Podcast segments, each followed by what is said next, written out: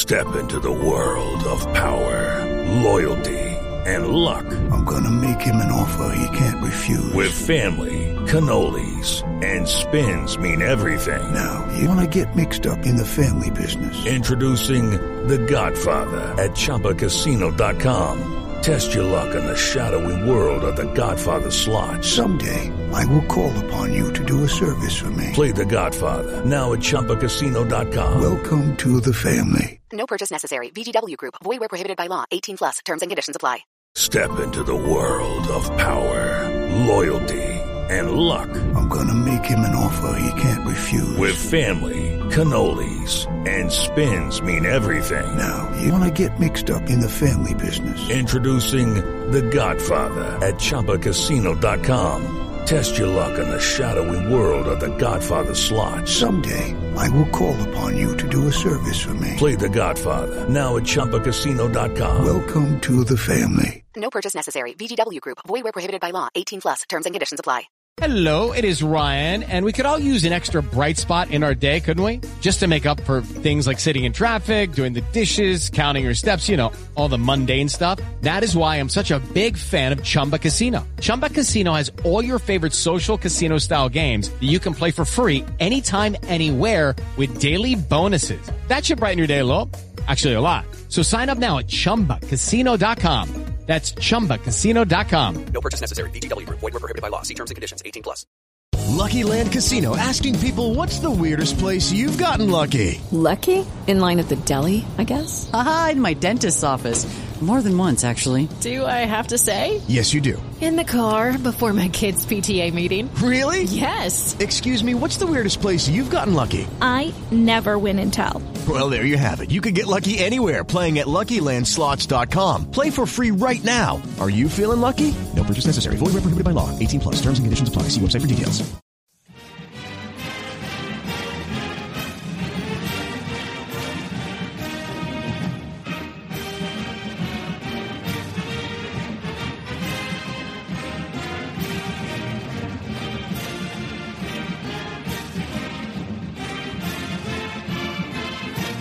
Hello, Duke fans, and welcome to episode 388 of the Duke Basketball Report podcast. It is Tuesday morning, February 8th, 2022, and Duke lost a close game, the closest of games. It was a one point victory for the Virginia Cavaliers in Cameron last night, 69 to 68, on what's effectively a buzzer beater for Reece Beekman, a, a three pointer that gave UVA the lead. It was the first time in the game that UVA even was considered the favorite, according to Ken Pomeroy.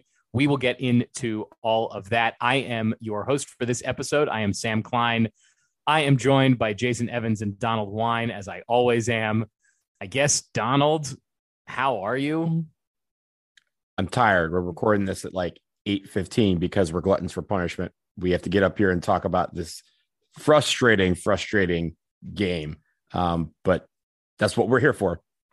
Jason Evans is also here, I guess. Yeah. Uh, I mean, Donald Donald said it pretty well. Frustrating. I'm I'm angry. Um, not angry that Duke lost, but angry that I I thought Duke didn't play with much intensity.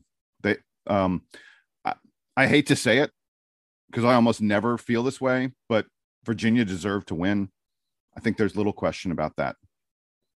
All right, so let's talk about the details of this game, and of course, we also have to spend a few minutes at the end re-previewing Clemson. I think, I think I, I hosted the last time we previewed Clemson and told you we're just going to keep previewing Clemson until until the heat death of the universe this season. Mm-hmm. So, so I guess we'll start with headlines. Jason, I'll let you go first on your headline. What do you have in Duke's extremely close loss to Virginia? Hardworking Cavs down, overconfident Duke. I like that, Donald. Closed mouths remain unfed and let down loss for Duke. I merely had whiplash. That's it. Just whiplash. Yeah, Which hey, we got I one think- from the K Man. Did you see we got one from the K Man? David no, what did the Kerman. K Man say? David Kerman said, "Devils hung over, get hosed at home by who's." A lot of alliteration Ooh. there. Ooh, the alliteration. He alliteration. knows he very like he knows we like the alliteration. Yeah. Thank you, K man. I appreciate that. All right, guys, we're still going to do the good and then the bad as we often do. But something tells me that the amount of time that we spend in the, those sections relative to each other is going to be somewhat different than it was after the Carolina game. So, Donald, give me a good from this game between Duke and UVA. I, I don't want this good to get lost, so I'm going to start with it. Bates Jones came off the bench, and I thought when he was in the game, provided a lot of energy, things that were missing. He he hit two threes; those were two shots of the game, uh, and they were crucial threes. But also, it was funny. I was joking with my best friend during the game. I'm like, I did not expect to see Bates Jones in this game, like at the 10 minute mark of the first half, but that's kind of what we've been where we've been seeing him enter games in the past few weeks. Uh, him coming in ba- basically since we discussed him right before that Syracuse game, we've seen him appear earlier and earlier in games, and it's not because of things necessarily going bad, but because of what he's contributing on the floor. So I want to start by shouting him out because I thought he had a, a good night when he was on the floor. And Duke was down in the first half to UVA. I said that the win probability still favored the Blue Devils, but but Duke was down by like 10, 12 points there in the first half. So Coach K was looking for a spark uh, and was clearly not getting it from his guys. Jason, any good other than Bates Jones that you want to highlight? Yeah, so I, I sort of was going to the I thought the whole bench. Um, it wasn't just Bates Jones. I, I thought Theo John Theo played a lot more minutes than he usually does because Mark great. Williams, yeah, because Mark Williams is in foul trouble, and and I thought Theo, you know, looked pretty good. Um, I, I- thought Trevor Keels. It felt to me like he was closer to his old self than we've seen. Um, eh, you know, in a game where Duke seemed pretty tentative, Trevor was the guy who was taking the ball to the hard, taking it hard to the basket down the stretch over and over and over again. And he was, I mean, he wasn't super successful, but he wasn't unsuccessful at it either. Uh, he created opportunities for himself or for others. He ended up with four assists, um, 12 points in a game where Duke struggled to score points. Uh, he drew four fouls on UVA, and he ended. Trevor Keels ended with a team leading plus minus of plus nine. Um, anytime there's a guy who puts up a plus nine in a game where your team loses, you know that that opens your eyes a little bit. You're like, oh, you know, hey, what what what was he doing that was so different from everybody else? So I thought our bench play was was pretty strong. It was pretty good. Uh, you know, I, I don't want to segue too much into the bad, but um, I'm not sure anyone other than the bench had a good game. So uh, I I, I got to shout out the bench guys. By the way, one other interesting thing just to note was that usually if you're talking about Duke's bench contributing, you'd be talking about Joey Baker. Joey only played two minutes in this, not even, not quite two minutes in this game. He had he had a nice shot in the lane that he hit. Um, wasn't necessarily a great shot, but he knocked it down. Uh, but it was like Joey couldn't even get it in the game. I think maybe because Bates Jones was playing, you know, better than expected, and so Bates was getting more minutes than Joey was. But uh, um, but our, our our bench play was my only good thing from this game. I also wanted to highlight the Cameron Crazies because they were great yesterday. The the atmosphere in Cameron was good despite the the process and the outcome that was happening on the floor. So uh, you know, I'm, I'm sure that everybody was fired up after the the Carolina game, and I, I was with you guys. I'm not sure that that there's much from the starters that we need to highlight. So why don't we talk about the bad? I, I will I will note real quick on Mark Williams. Uh, he led the team with 16 points. He was one of two guys in double figures. And if memory serves, I think this is the first time this year that he has led the team in scoring. Um, so I when we're talking about the I'm not stats game. I, I someone could double check me on that, but I thought I thought there was one where he was like close but didn't actually get it. But I will say, despite everything, despite being in foul trouble, leading the team in points, uh, means that he was active under the basket. And you know, we've talked about him. He had three blocks. Theo John had had three blocks, and also Paolo Banchero had three blocks. So, you know, leading with with him when he was in the game, I think our defense fundamentally changes. Even with Theo John playing, you know, pretty good, it's just that they they went after Theo John in the way that they can't go after Mark Williams because Mark Williams is taller than everybody else on the floor. And so when he was there, I think that's why their focus was to try and get him out of the game because it does change that interior defense significantly. How how crazy is it that Duke blocked nine shots in a game where we absolutely got dominated in the paint? It's Right. it's like insane. Well, the the reason that that happened is that, and and and maybe this is part of our transition to the bad, but UVA was Oh, we're just there. attacking We're the rim, right? Yes. UVA Yeah. UVA was attacking the rim yesterday. They really couldn't until you know until right at the end. UVA could not make a three to save their lives, and and Duke was was hounding them off the three point line again for most of the night. So what was UVA doing? Being the well coached team that they are, they were going into the paint, and yes, we're going to get blocks when teams are are shooting most of their shots in the paint, but we're also going to give up layups, or at least Duke's going to give up layups if they're not being careful about the way they're playing defense in the interior. By the way, before we fully transition to this topic, Donald, you are correct. Yesterday was the first time that Mark Williams led the team in scoring this season. So if you're if you're uh, counting at home, we've now had Mark Williams, Paolo Banchero, of course, he's led the team in scoring in, in almost every game. But Trevor Keels has a couple, Wendell Moore has a couple, um, and AJ Griffin has a couple. So I think that's five now guys Yeah. on this team that have led the team in scoring. Jeremy Roach doesn't have one yet. Uh, uh, nor do any of the other uh, sort of lower in the in the rotation guy uh, uh, players. But anyway, Joey Baker came. Joey Baker came. I feel like Joey Baker was like our second leading scorer in one game. He came close. he has come time. close and he certainly has the ability to if he just has that game where he decides to you know hit seven three pointers which we know he's capable of he just hasn't done yet okay can we talk about duke allowing points in the paint i feel like this is the the main topic of the game today right jason Yeah, I mean, I, I don't understand how. Uh, what are their names? Kadin Shedrick and Oh, I didn't like him. Fran- Francisco didn't like him. Caffaro. What? How did these guys just dominate Duke in the paint? What the heck was going on? Ah, it's just, it's so. It was really, really. It was just frustrating. I, I, I you know, easy shots to me were one of the one of the big keys in this game. And Virginia would get the ball in the lane, they'd get the ball around the basket, and they would finish. And Duke just didn't. Duke repeatedly missed shots at the rim. They missed wide open three pointers. I mean, AJ Griffin, who 48 hours ago Sam was calling our best offensive player, couldn't even hit a wide open dunk.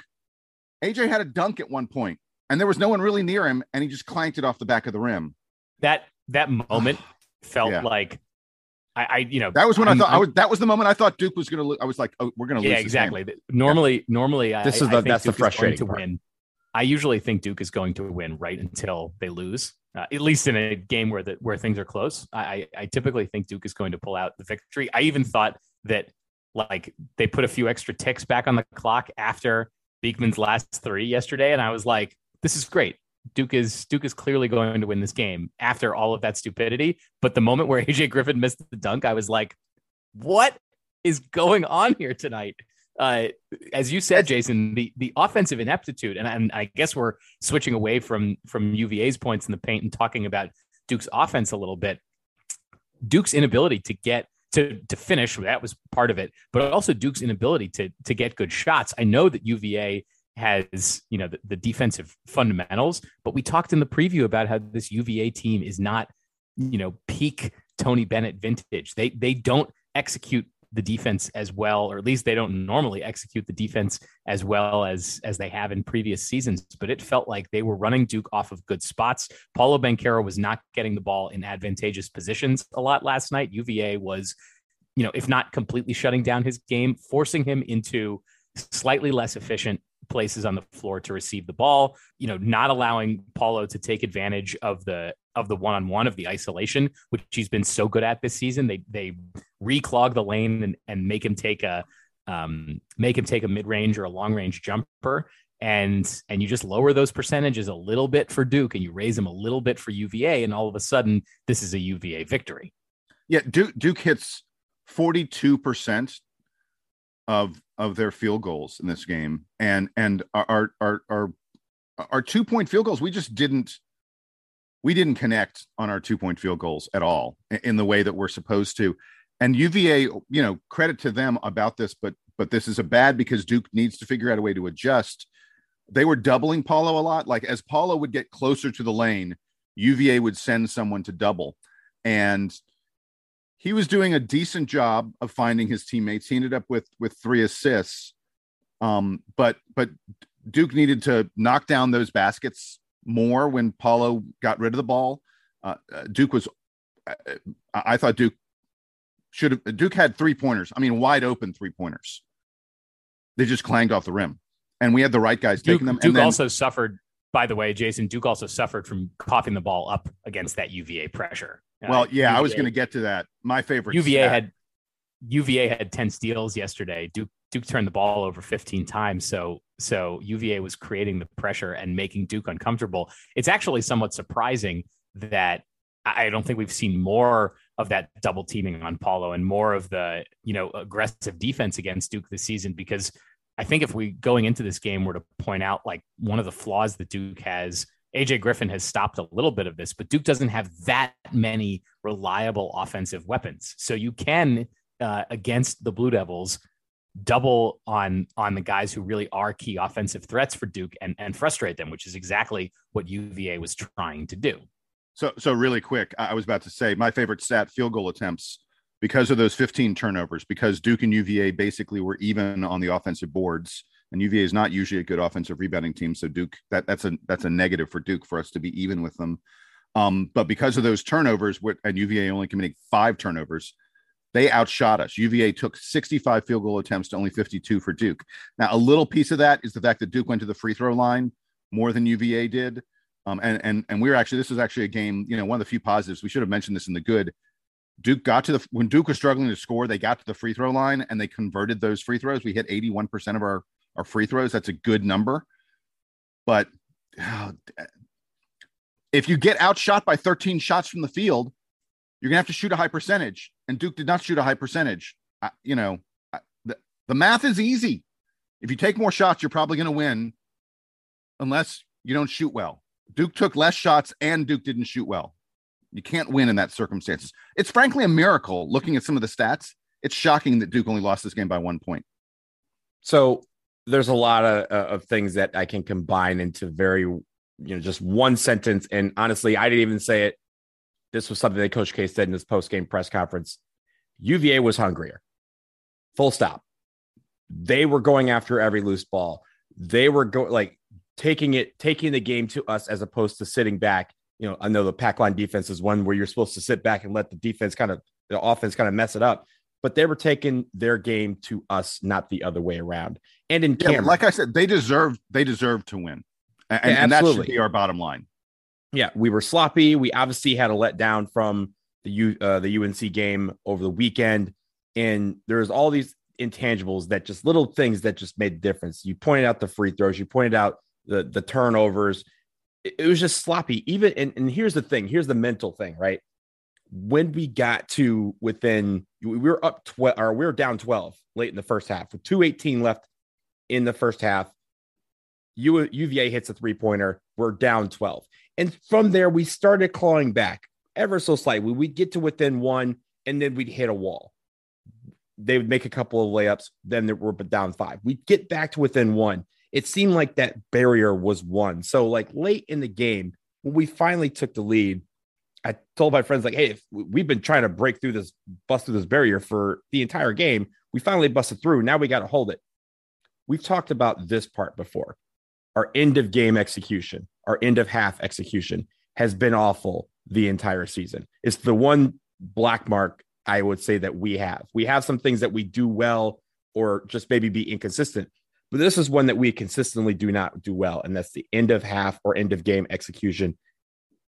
We just don't have the plays, or, or at least the guys are not getting to, into position to make plays. I mentioned that three pointer that UVA made with 218 left in the first half. The only other three pointer they made in the game was the one with one second left. It, it's just is what it is when it comes to that. But for us, it's about sloppiness. It's about playing lazy, and it's about the other team wanting it more than Duke, which is very rarely done in Cameron Indoor Stadium. Donald, I want to talk about that final play. Uh, not just the final play, but the, the, the final the final minute or so of the game because Duke because now lost four games this season by a total of nine points. That's takes hard work. and all four of those games, we were ahead with under two minutes to go. At some point within the last two minutes, we were ahead, and we lost all four of those yeah. games. in, in in the three ACC games, we had a lead in the final minute in all three of those games. In fact, I think I could be wrong, but I think Duke had the lead and the ball in the final minute of each of those games and failed to close it out. You know, uh, because those are situations. If you have the lead and the ball in the final minute, pretty much if you can get a score, you're going to win. And Duke has failed to score every single time in those situations. In this game, it was Paolo Banchero who, frankly, to me, looked afraid to shoot. He takes the ball in the lane on Duke's final. I guess it's Duke's final possession, even though they they got one more possession when they threw up a desperation three. You know, Duke's final real possession. Paolo drives to the middle, and I thought he actually got to a point where he could put up a shot, but he chose not to. He he he chose to make a pass in the lane instead. There are like five bodies in there. The ball gets knocked around, and UVA ends up coming out with it. And and his decision not to shoot there was disastrous, in my opinion. But but what I really want to get to is the actual final play, because Duke played good defense. I thought down the stretch. I mean, the reason Duke got back in this game was they kept they they kept Virginia from scoring, and Duke slowly clawed their way back when Virginia had a lead throughout the entire second half of this contest. And on the final play, this is going to seem crazy. I, I think Mark Williams didn't know what defense Duke was playing. I think Mark Williams thought Duke was in his zone, not in a man to man because if you watch that final play, Reece Beekman is inbounding the ball, and Duke has put Mark Williams on the guy who's inbounding the ball, which which makes sense. Mark is long, um, it, you know, he's tough to see around. It makes it harder for that guy inbounding the ball. As soon as Reece Beekman inbounds it, Mark Williams leaves him and goes to the middle of the zone. He goes under the basket, you know, he goes to the, to the paint so he can protect the rim. There's nothing wrong with that, but the problem is it means no one's guarding Reece Beekman. And and so Reece Beekman inbounds the ball, and, and you know it's always said in basketball the most dangerous guy in an inbounds play is the guy who's passing the ball in. He then walks out to the three point line. No one from Duke pays any attention to him. No one's close to him, and so Kihei Clark passes him the ball, and he has time to tie his shoes, check the weather, you know, do everything else before hitting the game winning three pointer. Um, at first, I thought it was Jeremy Roach's fault because Jeremy Roach is like trying to fight around a screen in the post. Jeremy Roach, for some reason, is guarding Virginia's tallest player. And I was like, oh, how did Roach get get stuck there? It wasn't Jeremy Roach. It was that Mark. If you watch the play, if you watch the replay, which which I did at least five times, Mark Williams just walks away from Reece Beekman and leaves him completely all alone. So uh, between Paolo not taking a shot he should have taken in the lane, although it's worth noting he's knocked off balance because the refs were allowing Virginia to interfere with with our drives. With with when Duke got the ball, Virginia uglied up the game. That, that's you know that's what they wanted to do. Um, but on the final play, I, I think I think frankly Mark Williams makes a mental mistake. I, I think he thought Duke was in his zone because there's no other reason for him to completely leave his man and go cover no one. Jason, remember a couple weeks ago when you tried to ask Coach K a question about Paul Banchero not seeing the ball for the first team 15 minutes of the second half and it was kind of a cripply little answer. Do you want to know the first time Paolo Banchero took a shot in this in the second half? The last play of the game. Exactly. Yeah. Although uh, you know that wasn't to me that wasn't the same as that Florida State game where where Paolo didn't you know didn't touch the ball. He was touching the ball. It was that Virginia, like I said, every time he tried to move with the ball, Virginia was putting a body on him, knocking him off his spot, double teaming him, and forcing him to pass. So uh, it, it, it's Virginia to me that caused Paolo to have the bad second half, not Duke. In the, against Florida State, it was Duke that caused him to have a bad second half. But Duke has got to figure out a way. If a team's being physical on Paolo, he's a big guy. We should be able to figure out a way to be physical back and take advantage of them double teaming him and all that other kind of stuff. And that's that's you know that to me was the story of the game was that when Paolo would get the ball, he uh, he couldn't get a shot, and Duke didn't get a good shot out of his passing out of the double teams. Jason, going back to the final play, because um, I appreciate you breaking it down for us. What was surprising to me is that Duke, not just Mark Williams, but that the team in general didn't have as much of a focus on stopping the three pointer because that's you know UVA was of course trying to get that to to end the game and not have to go to overtime and deal with the crowd and the atmosphere and everything. So how Duke was not was not focused on on having guys in the perimeter. I don't know if that's just a Mark Williams problem or that he read the defense wrong, as you said, like like he didn't know which which defense we were playing. But it wasn't just Mark Williams. I think that that the whole team needed to be on higher alert for for the three pointer in that instance. Well, yeah, you know they're going to take a three. It, think about the percentages. So even though UVA was having a terrible game from three, most teams are about 30% to hit a three pointer. So at that point in the game, you can either take a two and you know maybe you're 50 maybe you get a really good shot you're 60% to hit that two and send the game to overtime where in theory you're 50 50 or you have a 30% chance to win by taking a three. Every team in that situation probably takes the three pointer may you know there maybe if you're if you think you're clearly better in those extra five minutes you'll be able to assert that you're better. But for the most part teams take a three there because the odds say that's your best chance to win. And I, I actually thought Sam Duke was guarding all the other three point shooters. It was just the guy who inbounded the ball that Mark Williams walked away from. Right, that was the guy who got open. I don't. I and, I, I can't blame the rest of the team for that. And I'm, and to be clear, I'm not saying it's Mark's fault that we lost or anything like that. Um, but on that last play, the reason Reece Beekman is wide open is because Mark Williams doesn't bother to guard him, and no one else on Duke guarded him. And I don't, uh, uh, you know, teams play defense together, but I don't think anyone else is supposed to guard him. Duke has now lost four games this season by a total, I think, of like 10 points. Nine or, points. Or nine, nine, points. points. Yeah. That's um, earlier, yeah. in, in ACC play, Duke has three losses, two of which are at home. But uh, in the in the context of last season, just losing two home games is really okay for Duke. They're on the way back up, and hopefully there are no more this season. But in the three ACC losses, Duke has lost by a total of four points. So, uh, you know, I, I think that the execution in this game was was pretty poor for Duke. Hopefully, they can learn from this. My my immediate reaction to this game after being frustrated that Duke's uh, that Duke's offense was not able to to figure out Virginia's defense here is man, there are so many learning opportunities that are coming out of this for Paolo to learn how to deal with the double team, for Duke players to deal with, you know, not having the shots fall and, and, you know all the all the bad stuff. I feel like is hopefully things that that Duke can recover from down the stretch. Yeah, honestly, I will say this: this is not a sky is falling moment. This is probably the most frustrating loss in my mind that we've had this season. But this is still not a sky is falling moment because of what you just said, Sam. All these games, as bad as we played last night, as frustrating as that game was, we lost by one point as frustrating as that game was against Miami, we lost by what two points? We lost by one against Florida State.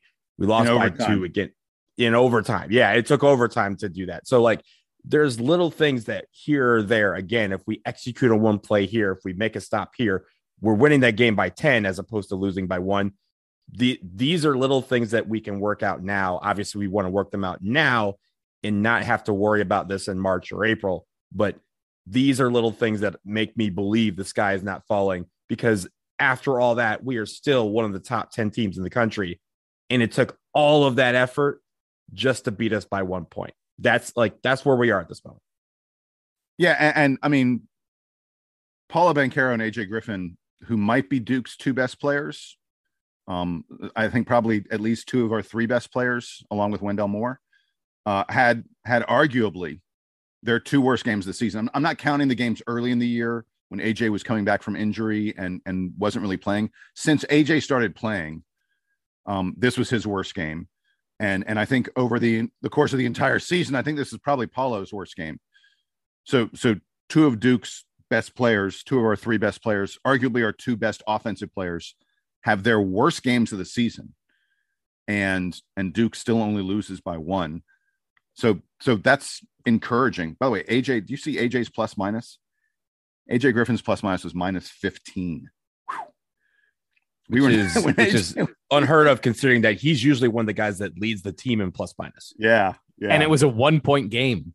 Right. Exactly. I mean, that's it's tough to put up a negative 15 in a one point game when you're a starter. That is yeah, not uh, not not not great. Okay, so speaking of learning from this loss, speaking of of close games in ACC play. And speaking of teams that Duke has already played this season, there's too many points of transition here. Duke gets Clemson on Thursday night uh, in Little John. This is a makeup game from the game that was canceled or postponed earlier this season because of COVID issues. We are going to preview that game very briefly. Of course, Duke has already played Clemson, but we're going to talk about that a little bit right after this quick break. This episode of the Duke Basketball Roundup is sponsored by BetterHelp. Springtime is the season that's supposed to feel like a new beginning. We have better weather, and it feels like everyone gains a boost of energy. However, for many, leaving winter behind doesn't always mean that their mood lightens up with the extra sunlight. We all carry around stress, and that stress can build as more events get added to your calendar. That's certainly true, Donald. And with the amount of social gatherings increasing with the improving weather and more daylight, there's more pressure to be on when you're interacting with family, friends, coworkers, even strangers, even when stress has you a little bit down. And for some, getting advice from a therapist can help you tackle some of that stress without affecting you or the people you care about. That's what BetterHelp is all about. It's entirely online and it's designed to be therapy that's convenient, flexible, and suited to your schedule. You just fill out a brief questionnaire and get matched with a professional, licensed therapist. And you can switch therapists anytime you want. So, if you're thinking of starting therapy, give BetterHelp a try and find your social sweet spot. Visit betterhelp.com slash Duke Roundup today to get 10% off your first month. That's betterhelp, H-E-L-P dot com slash Duke Roundup.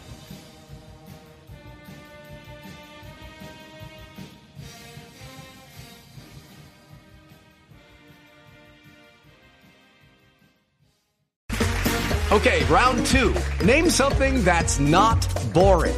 A laundry? Ooh, a book club. Computer solitaire, huh? Ah, oh, sorry, we were looking for Chumba Casino. That's right. ChumbaCasino.com has over 100 casino style games. Join today and play for free for your chance to redeem some serious prizes. ChumbaCasino.com. No purchase necessary. Full prohibited by law. 18 plus terms and conditions apply. See website for details. You know how to book flights and hotels. All you're missing is a tool to plan the travel experiences you'll have once you arrive. That's why you need Viator. Book guided tours, excursions, and more in one place. There are over 300,000 travel experiences to choose from, so you can find something for everyone. And Viator offers free cancellation and 24-7 customer support for worry-free travel. Download the Viator app now and use code Viator10 for 10% off your first booking in the app. Find travel experiences for you. Do more with Viator. It is Ryan here, and I have a question for you. What do you do when you win? Like, are you a fist pumper? A woohooer, a hand clapper, a high fiver. I kind of like the high five, but if you want to hone in on those winning moves, check out Chumba Casino. At ChumbaCasino.com, choose from hundreds of social casino style games for your chance to redeem serious cash prizes. There are new game releases weekly, plus free daily bonuses. So don't wait. Start having the most fun ever at ChumbaCasino.com. No purchase necessary. VGW. Void were prohibited by law. See terms and conditions. 18 plus.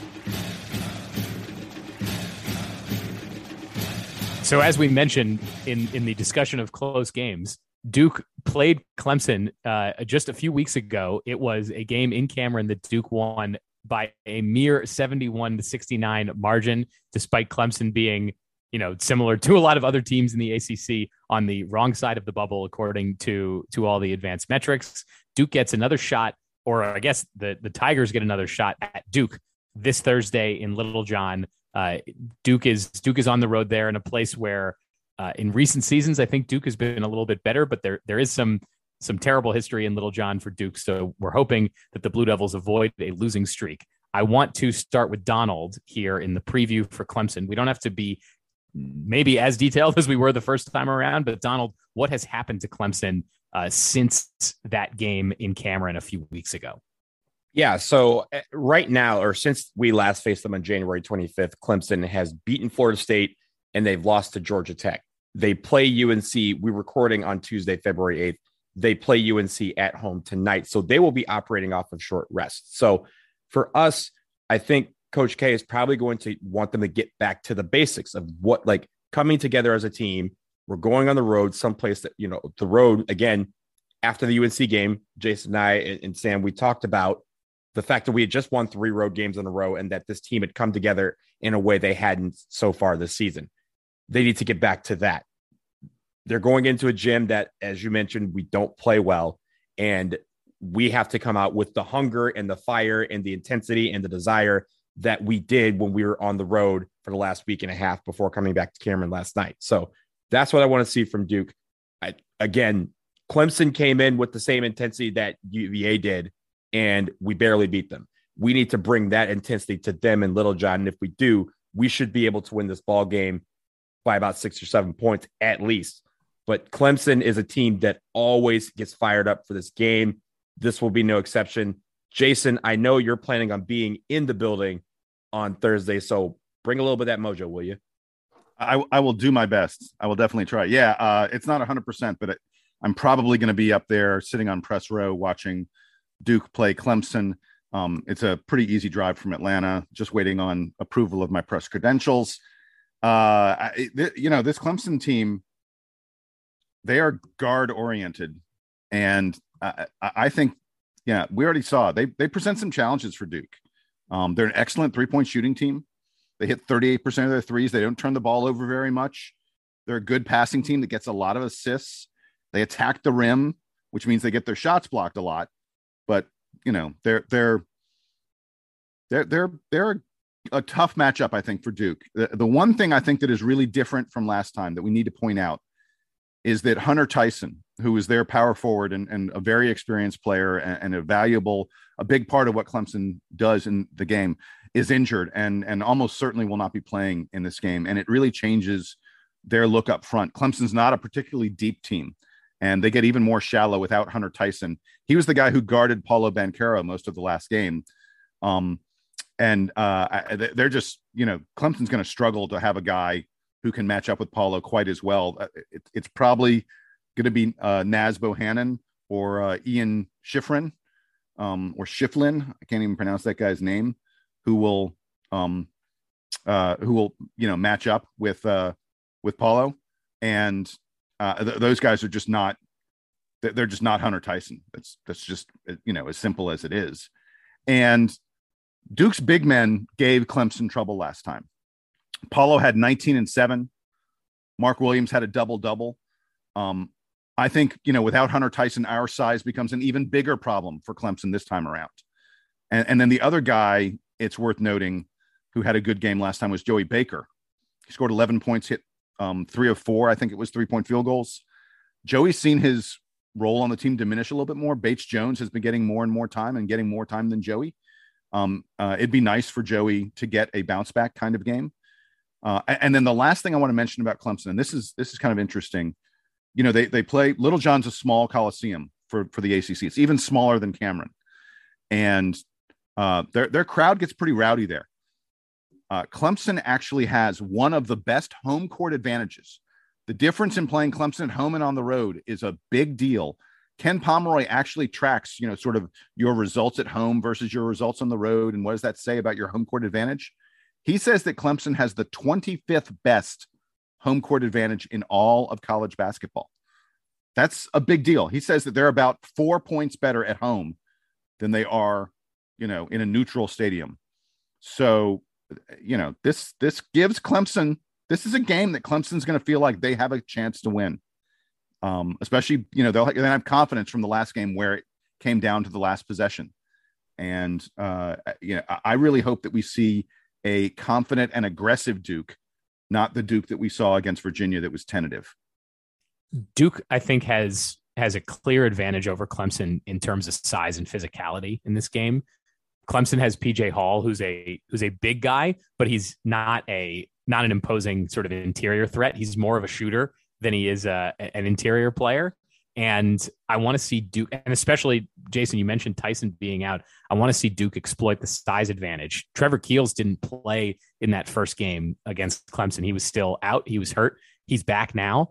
Um, Duke has Duke has everybody else healthy, and I want to see. And AJ Griffin didn't have a great game against Clemson. I think in his, um, you know, in in his recent uh, uh, emergence as a key offensive and defensive threat for Duke, that Clemson game was one of his down games. I want to see Griffin and Keels both have big impacts here. And I want Duke's big men, Paolo and, and Mark Williams, and maybe Theo John to a lesser extent, to also assert themselves. I've said that one of the things that Duke should have an advantage in over most teams, you know, before they get to like the Sweet 16 this year is that Duke has size and physicality that most teams can't match. I want to see them use that to their advantage against Clemson.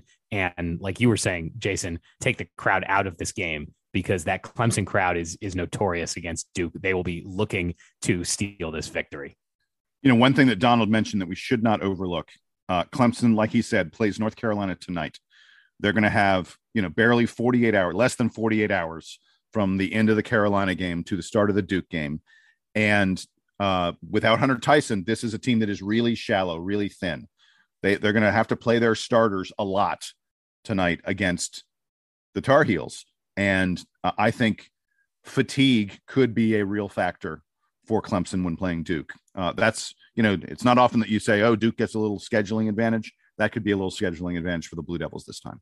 It's funny that, uh, you know, Duke had Duke had, I think, five games from the last Clemson game. If I'm if I'm remembering this correctly, Duke's had five games since the since the last. Yeah, it Clemson feels like game. a long time ago, but for them, it's like nothing. And for Clemson, it was only three games because they're they're like ACC bye, you know, the the the hole in their schedule, the intentional hole in their schedule was right after the first game against Duke. So and we uh, were Clemson supposed to have is, that. We were supposed to have that, but for the rescheduling of the Notre Dame game, right? And uh, and and so there's a there's a weird mismatch here of of time off. So uh, maybe that's an advantage for Duke, but we will see.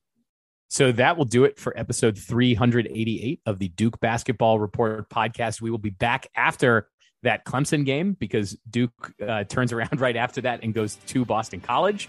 So we'll be back to talk about BC after the Clemson game. Stay in touch with us, DBR podcast at gmail.com.